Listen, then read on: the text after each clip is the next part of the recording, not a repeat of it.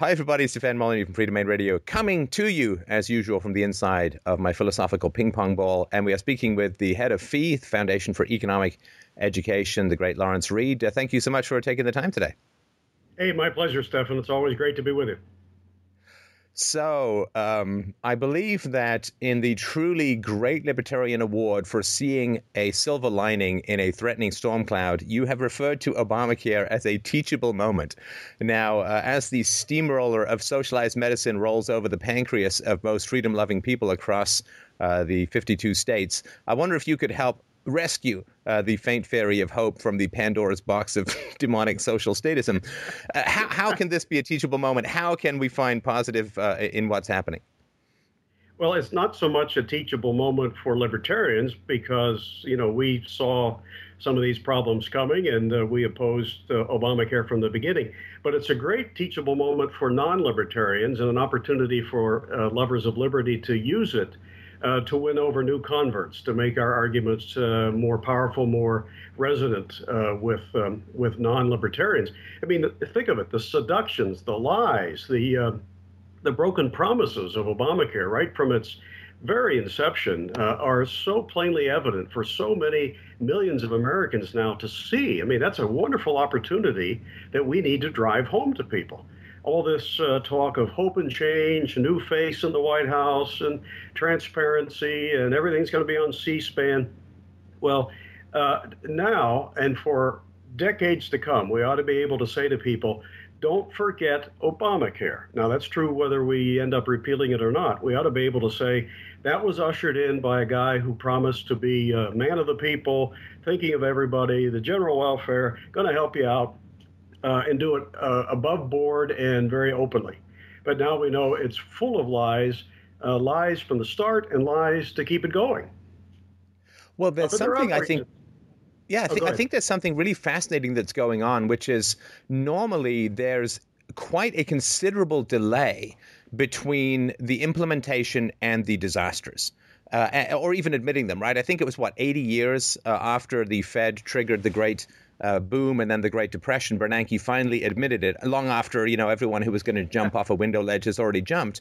The welfare state takes like a generation. Uh, public school education, when in the '60s it was no longer possible to fire teachers, the quality degrades about 20 or 30 years later. So the, usually there's this weird delay where nobody can really figure out the cause. But this one, it's I, I've sort of referred to it as government without anesthetic. In other words, this is kind of what happens when you get the effects of government programs not cushioned by things like debt and, and borrowing and the law of unintended consequences. Why do you think this is happening so rapidly to the point where people are seeing the disaster disasters not like a generation later or in unguessed sectors, but right away directly? Well, a lot of reasons. One is that uh, this is an extraordinarily ambitious project, even for for for big government. Uh, there's a lot of new ground here that government uh, has been trying to uh, turn over and do it basically all at once. And the man at the top, uh, even if he were a decent manager, I think he would be up to his eyeballs in problems right now in implementation. But to compound things, he's not a manager. And he tends to hire people who are academic ideologues who put their uh, faith in, well, you know, government can do it uh, without any thought to you know how to really make something like this happen. I wouldn't want that task because I don't think you can make it happen. But the e- extraordinarily poor appointments, uh, the the lousy uh, nature of the way the law was written, uh, the vast overreach. Uh, I mean, all of this is coming together right at one time. Uh, and it's so apparent that, you know, we talk so much in the uh, uh, economy about uh, companies, certain companies or banks being too big to fail. Well, it's becoming apparent now, and this is a great opportunity for libertarians, that we're turning healthcare over to an outfit that's too big to succeed. Uh, uh, government has just gotten now so massively large that um, you know taking on these additional massive obligations is bound to flop from the beginning. And there is something I think that's also instructive in that this is replacing or is attempting to shore up a whole bunch of other government solutions to healthcare. It's not like this is the first time the government has intruded upon a almost universally free uh, and voluntary healthcare system in the U.S. Uh, Rod Long's got a great article on how the government solved the initial healthcare crisis at the turn of the last century, which was that doctors felt that prices were just too darn low. And it was a big yeah. problem that they couldn't raise their rates, so they went to the government to get the exclusive licensing to break the grip of the friendly societies on hiring doctors. You could get quality health care for literally $20, $30 a year uh, in the past. And now things have just gone completely insane. And there's not a lot of reference to how you know the the um, the, the uh, Congress giving doctors the right to write their own prescriptions, which was supposed to limit problems. Uh, the the uh, massive uh, takeover of um, employer-sponsored. Uh, insurance uh, in in the Second World War period, Medicare, Medicaid, prescription drug programs. I mean, you name it. Government power has been thrown at this problem for about over 100 years. And now it's like, well, one more, boy, one more, and we're completely yeah. set which is so utterly absurd because you'd think before you would ask anybody to take over some new duty, new responsibility, that you'd ask a few questions about their track record. And if we had done that, or if non libertarians had done it, because we were certainly doing it, we would have been pointing out to, to uh, uh or, or we would have understood that almost every intervention by government in the healthcare marketplace in the last 50 years has been a disaster. Uh, I mean, look at the Veterans Administration hospitals. Uh, hmm. you have people who are, quote, entitled to care there who are fleeing and paying for care elsewhere because the care in the VA hospitals is so bad. Uh, in Medicaid, 50% of, um, of people who um, uh, die in hospitals. Wait a minute, I want to get make sure I get this number right because it's it's quite astonishing. Medicaid patients are 50% more likely to die in the hospital after surgery than patients with private coverage. Medicaid uh, coverage and Medicaid health care is already substandard. Uh, so down the line, you find that what government has already done in healthcare has only made the problem worse. It's been lousy. Its programs are fraught with uh, uh fraud and uh, long-term financial uh, insolvency, and yet here they are now taking on a massive new obligation. It's a testimony to this blind and irrational faith in the power of the state. Uh, and it's a testimony, too, I think, to the fact that uh, almost all people naturally put uh, uh a greater stock in the private sector. We expect it to uh, to do better, and so when it fails in something, even in a minor way, you know, we're all over it. But with government, boy, you have to have a colossal failure before an awful lot of people even realize that it's inherent in the system. Well, we now have that with Obamacare already. It's a wonderful opportunity for lovers of liberty to drive some important points home. I mean, look at the arrogance of central planners. You know, Obama's response to people losing their uh, health plans because of his law is basically, well, you had a lousy health care plan and you need mine because I know better what uh, what you need than you do. I mean, you know, the arrogance of statism is on display here in a bigger way uh, than I've seen in a long time. Yeah, they, it's like saying you may think you love your wife, but our Central Marriage Bureau has determined that she is substandard, and therefore you yeah. must divorce her, and we will supply you uh, a, a new wife don't worry, she'll be much more to your liking. It's like, well, I'm kind of used to that. Now, what, the thing that also I find frustrating is the hope uh, goes always for trying to limit government power. The hope goes to the Republicans. And I mean, they talk, I mean, talk, you know, Paul Ryan with his history of objectivism and, and Newt Gingrich with his uh, history of skepticism towards federal power. But in recent tussles, you know, whether it's over Obamacare itself, the, the government shutdown, the recent budget uh, crisis where they've basically just traded away the farm for, you know, uh, a six pack of light beer. I mean, why is it that the Republicans seem to have, I mean, seem to have such trouble just articulating and sticking to this principle of all they seem to be able to do is hold a thimble up to a tsunami and saying, "Look, we are we are breaking the momentum." Well, what do you think is going on with them? Well, I think most of them, and there are some notable exceptions, and we need to increase their number, but most of uh, Republican lawmakers uh, are not really deeply principled. They're not thoughtful uh, people who have who come to government because uh, they have certain ideas that are well rooted in logic and history and experience and economics. They want power. They want to be in charge. Uh, they like the lights and the notoriety of, of being a congressman. And so if they sense that uh, the wind is blowing in one direction or another, uh, that's where they're going to head. And um, uh, so uh, don't expect most of them to really argue from any principled perspective. They, they don't know how to. Uh, remember George Bush, the second one when uh, uh, the Democrats and the other statists began beating the drums for a prescription drug entitlement, which we ultimately got, uh, there was a great opportunity for a principled president, uh, principled in our way of thinking, to come out and talk about uh, you know what a massive uh, expansion of government would produce. But George Bush was utterly ill-equipped, unequipped to make that argument.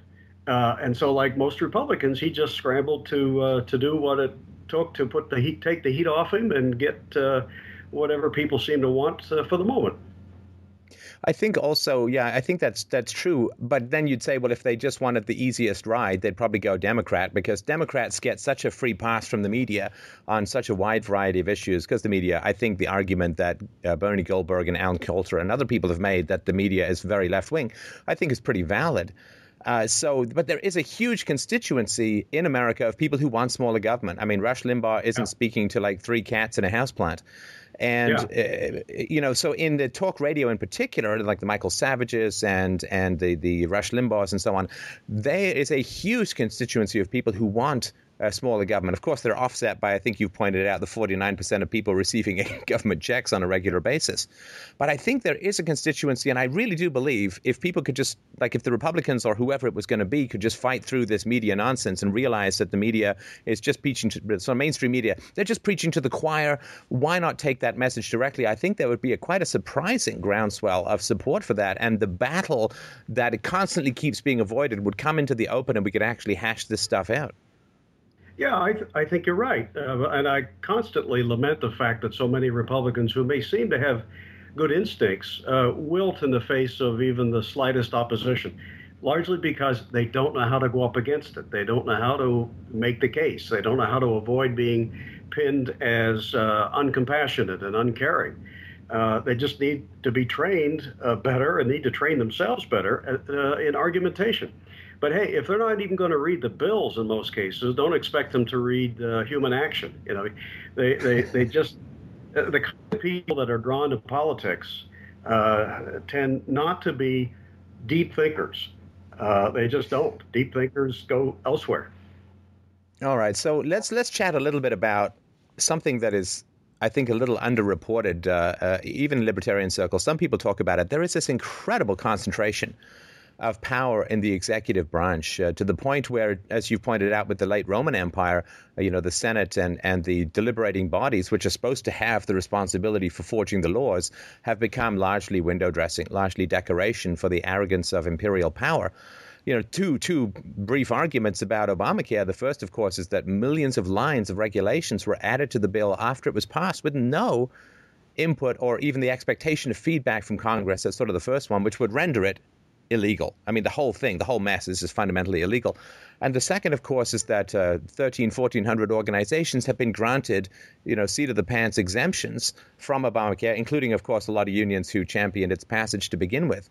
Again, you know, under the Constitution, uh, unequal treatment under the law is automatically invalid. And people are trying to find these really obscure ways of undercutting Obamacare why is nobody in, in, in the government or, or anywhere really focusing on the fact that this stuff is all illegal just based upon basic laws that don't require a lot of interpretation? Uh, well, there are a few people who are. In fact, there were hearings in Congress a couple weeks ago, I think for one day, uh, where this was the focus the uh, uh unconstitutional rewrite of the law, the arbitrary extensions, waivers. Uh, you know, Obama, uh, I mean, the catalog of, of of such crimes is just growing almost by the day. Uh, Obama uh, will just arbitrarily uh, redefine, re, re express uh, the law the way he wants to uh, cover up the this rolling disaster. Um, I'm glad you mentioned Rome because as I see these disasters unfolding and this this overreach of executive power, it sure rings familiar to me This is how the Roman Republic was ultimately lost, and later it gave way to the empire, to uh, an imperial autocracy and dictatorship. It took place over about 100 years. But step by step, you had senators, you had the consuls, who were the top authority in the uh, Roman Republic, uh, exceeding their authority uh, and often paying little attention to the Roman constitution. Rome, like, uh, say, Britain, had an unwritten constitution, but it was deeply uh, embedded in custom and in precedent and in consensus for several hundred years. But by the second century BC, uh, in order to accumulate more power for themselves and increasingly to satisfy the demands of sectors of the public who wanted something from the government, you had senators and consuls and other members of the uh, popular assemblies just paying no attention to it. And uh, uh, there was a time, perhaps, in Rome when even the lowliest of citizens might have raised a cry. But uh, increasingly, it didn't matter. Uh, Romans no longer seemed to have much uh, sympathy for their own constitution. They were more interested in getting something from the government. And that's exactly what's happening here. Oh, you know, it is one of the most, uh, you know, if you study history in any depth, and particularly late Roman history or any empire's late history, there's this horrible sense of looking at mankind like a, uh, you know, when my daughter was three, she could watch the same movie and be surprised at the ending. Yeah. You know, oh, did you see what happened? It's like, well, we just saw this last week, and but she's three, right? So you know, I understand that now. She's like, oh yeah, I know the ending and so on.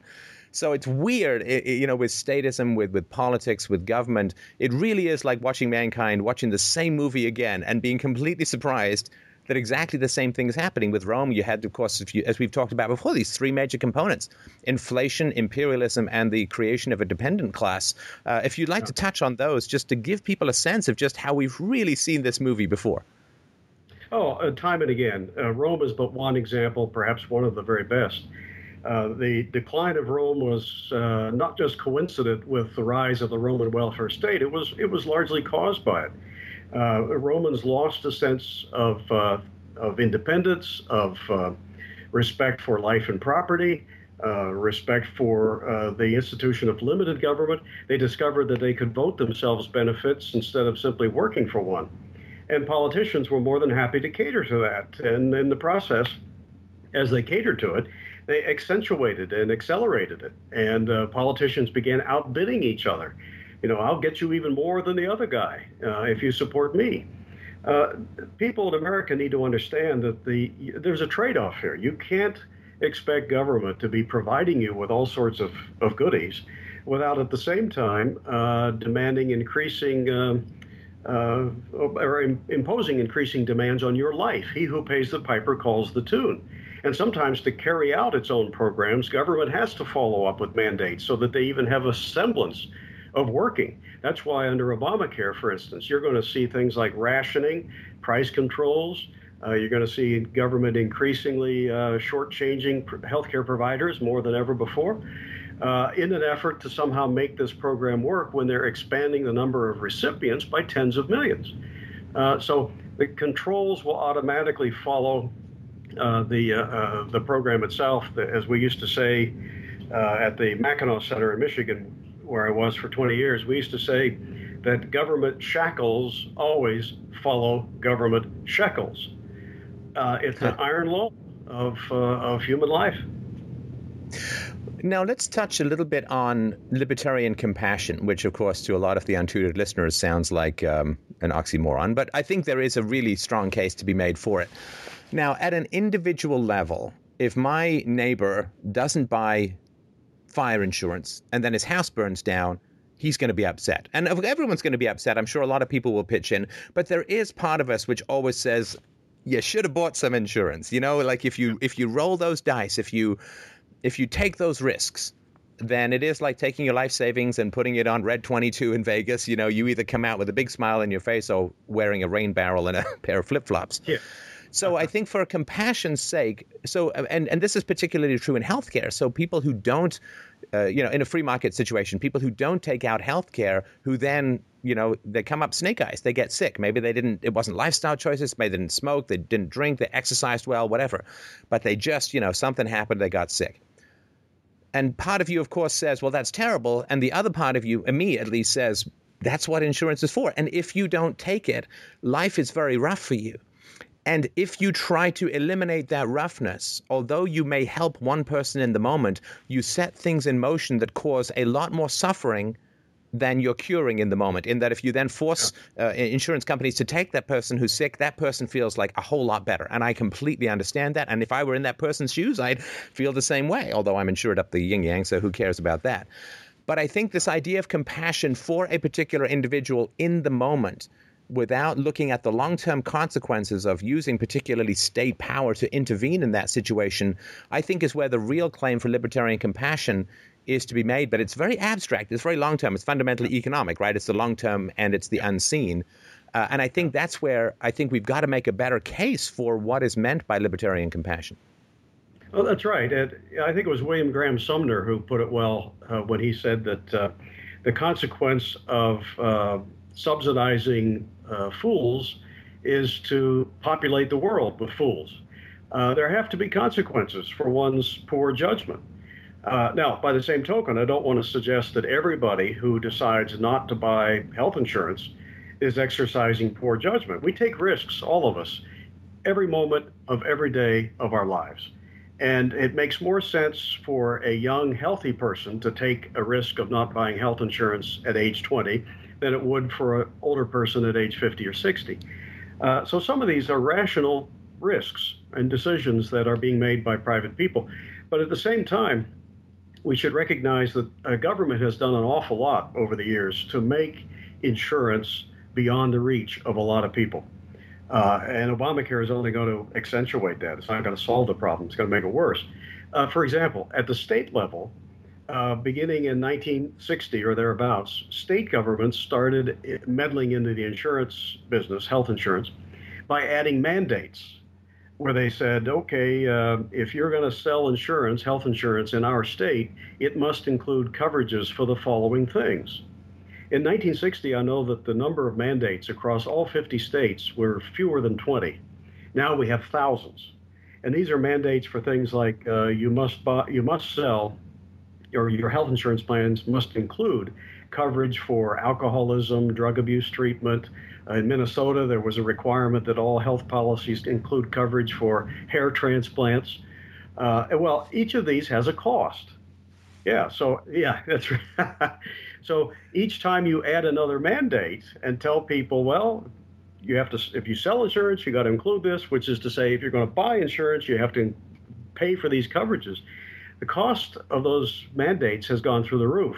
And our friends at the National Center for Policy Analysis took a look at this a few years ago when they said about a quarter of all the people in America who are without uh, health insurance were uh, without it precisely because the cost of state mandates had priced them out of the health insurance marketplace. So we can't you know, look at 30 or 40 million uninsured and say, well, they, they've all made uh, a lousy judgment. Some of them have been priced out of the health insurance market by mandates from government, which now are only going to get worse.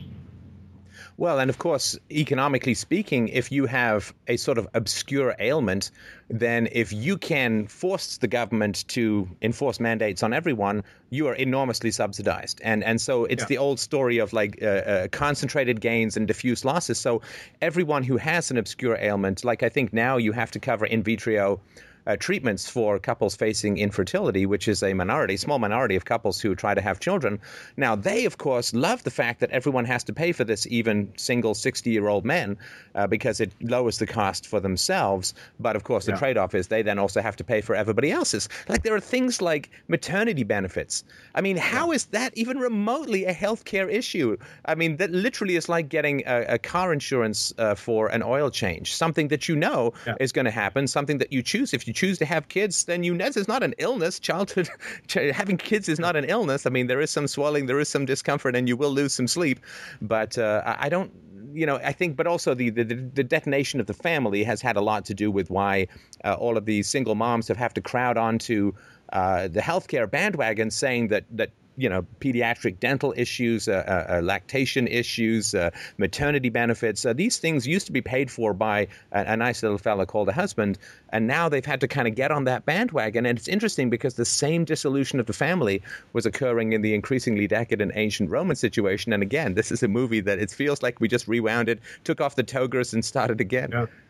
That's right. And once again, when it comes to the uh, uh, the erosion of the family as a unit, government bears a huge share of the responsibility for that. For decades, our welfare policy made it so that uh, uh, the mother uh, with two or three kids would get more money if the father left town. Uh, they, they, were paid more if they split up, and that was that was government policy.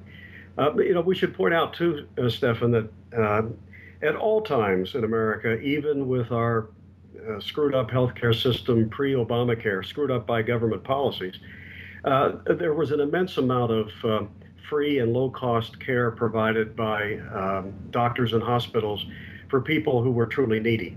And I think any free society can easily handle uh, a pretty good share, in fact, of charitable care for the truly needy. Um, the problem is when you get to where government is taking 40, 50, 60% of your uh, of national income, of, of uh, per capita income, and on top of it is expanding uh, the welfare state so that millions are entitled to new entitlements. You've got a situation where uh, private charitable care is going to dry up, and more will be simply offloaded onto the taxpayer. Where uh, if care happens, it'll be at twice the cost uh, before the government uh, intervened in the first place. Yeah, I think that is uh, a real shame. And, and it's funny because there are some aspects of libertarianism that they seem to be more libertines than than libertarians. And I, you know, I get often accused of this having this Victorian mentality when it comes to things like sex and marriage and, and children and so on. But uh, I, am pretty old school uh, as far as that goes. Like I just put out a video about this movie actor Paul Walker who was 33 years old and having uh, intimate relations with a 16 year old, which I found kind of skin crawly.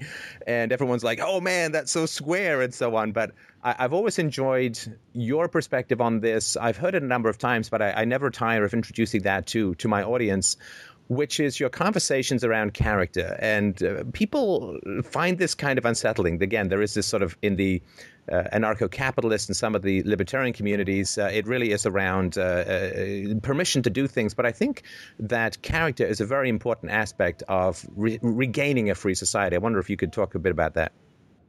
Yeah, I, in fact, increasingly, I think character is the number one issue that so many of the other issues that, that, that our attention is focused on debts, deficits, out of control government they themselves are manifestations of an erosion of character.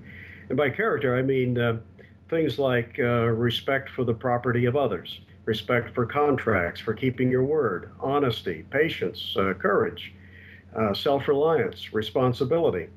Uh, I think uh, one of the most exciting aspects of liberty is that it's the only arrangement, the only social political arrangement that really requires us to live uh, at high standards uh, uh, of uh, of character. Every other system, you, know, you, can be a scumbag and fit right into any socialist system, but if you want to be free, you and lots of other people have to practice these virtues.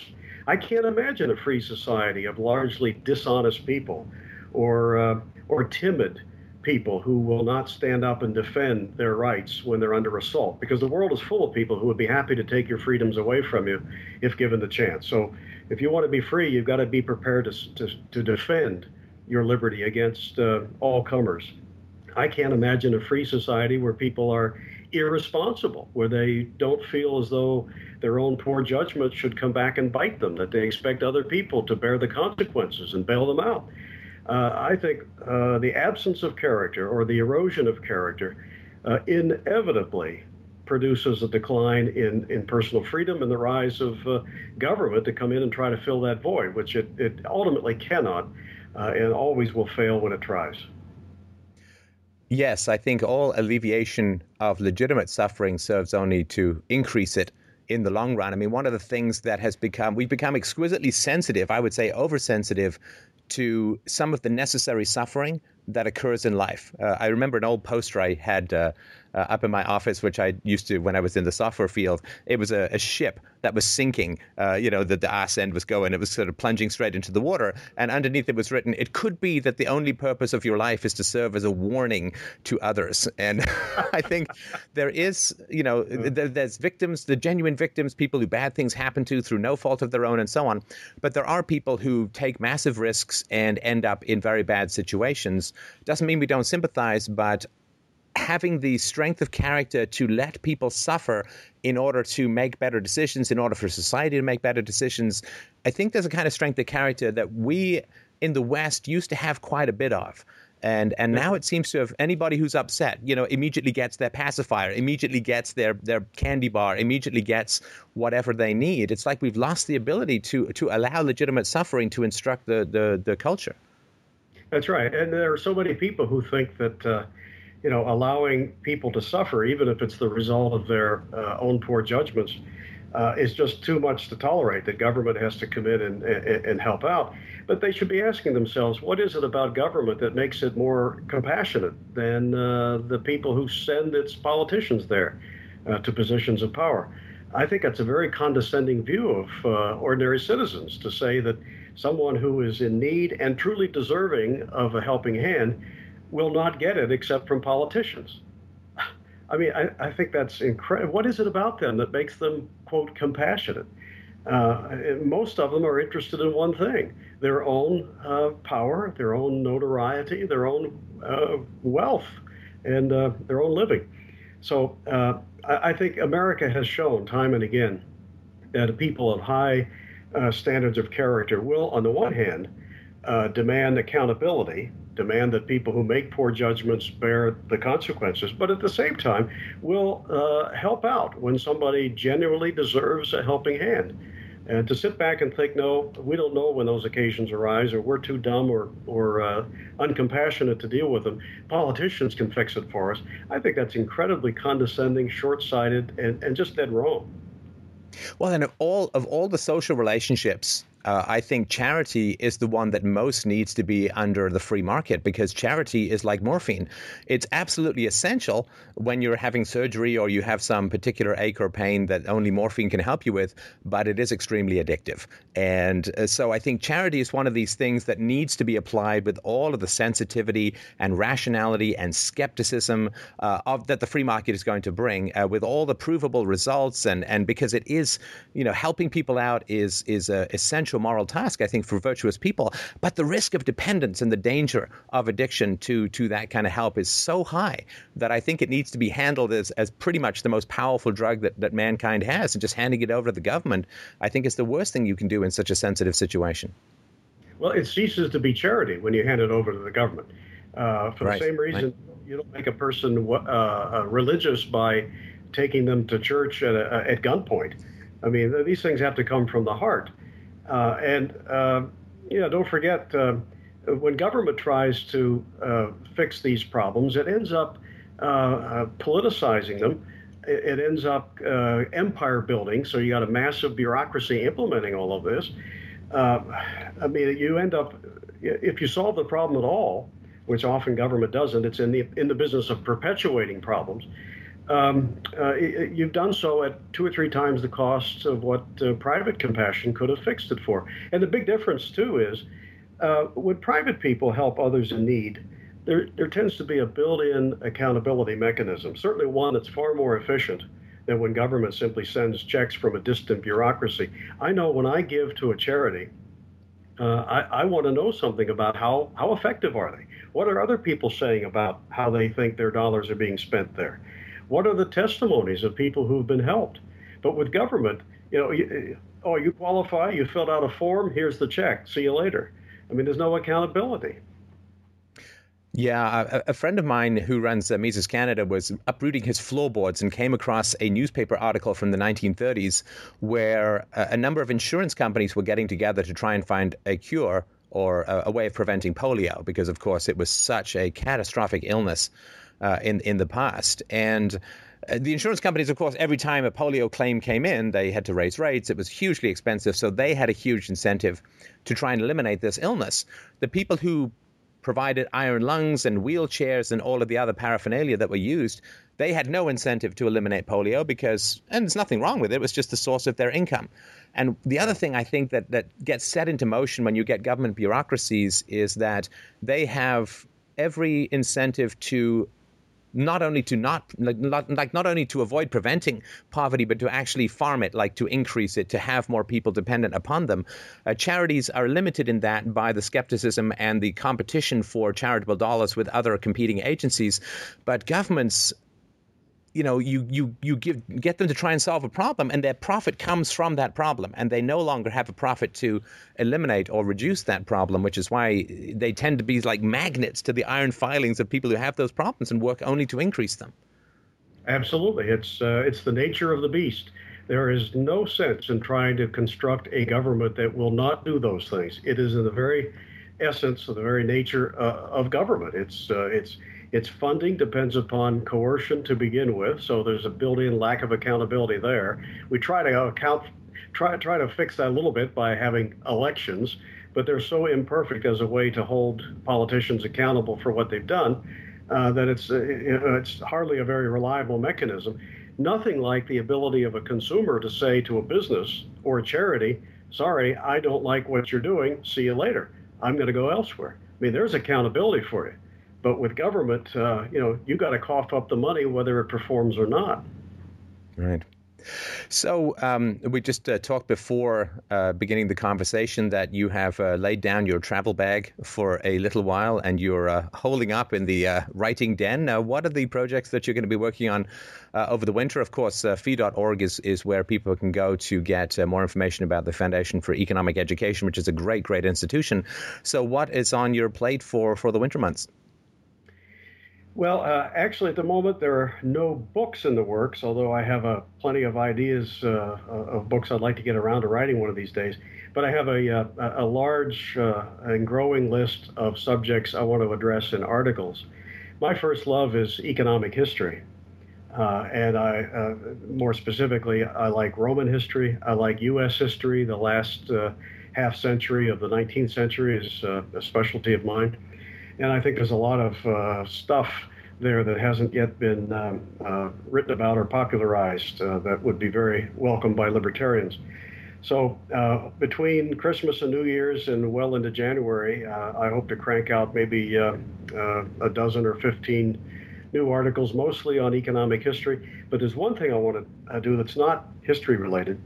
Thinking ahead to you know the elections of 2016 and what they might produce. I, I don't put much faith in politics. I'm, I'm, i must add, but nonetheless, I'm thinking about writing uh, the speech the next president should give, uh, and uh, you know a, a, talk that sort of says, hey, you know, to the American people, uh, it's time we level with you. Here's what needs to be done. So uh, who knows? Uh, I want to get to that, and maybe it'll have a little bit of an impact. I hope it will cause some people who are thinking of running for that office to muster the courage and the principle to stand for things that really matter. Well, if you do get that speech written, send it to me. I will put a full set together and uh, put on an outrageously annoying uh, Southern accent and. Uh, deliver it with uh, all my uh, acting background. Uh, well, thanks a lot, uh, Lawrence. It was hugely, hugely, uh, as always, a great pleasure. Uh, if you ever get a chance to see Lawrence live, it is the place to be. The, his use of backup dances and and flash pots is truly impeccable. It is a stage show rivaling only that from Cirque du Soleil, especially when he comes down upside down on the lassi- on the lariat. So, if you get a chance to see Lawrence live, fee.org. we look forward to your articles and have yourself a very merry Christmas. Thanks as always for your time. Thank you, Stefan. I hope your viewers will also uh, like my Facebook page too. Oh yes, we'll put a link for that uh, in the uh, show description. Uh, thanks, Emil. Thank you much. Goodbye. Bye.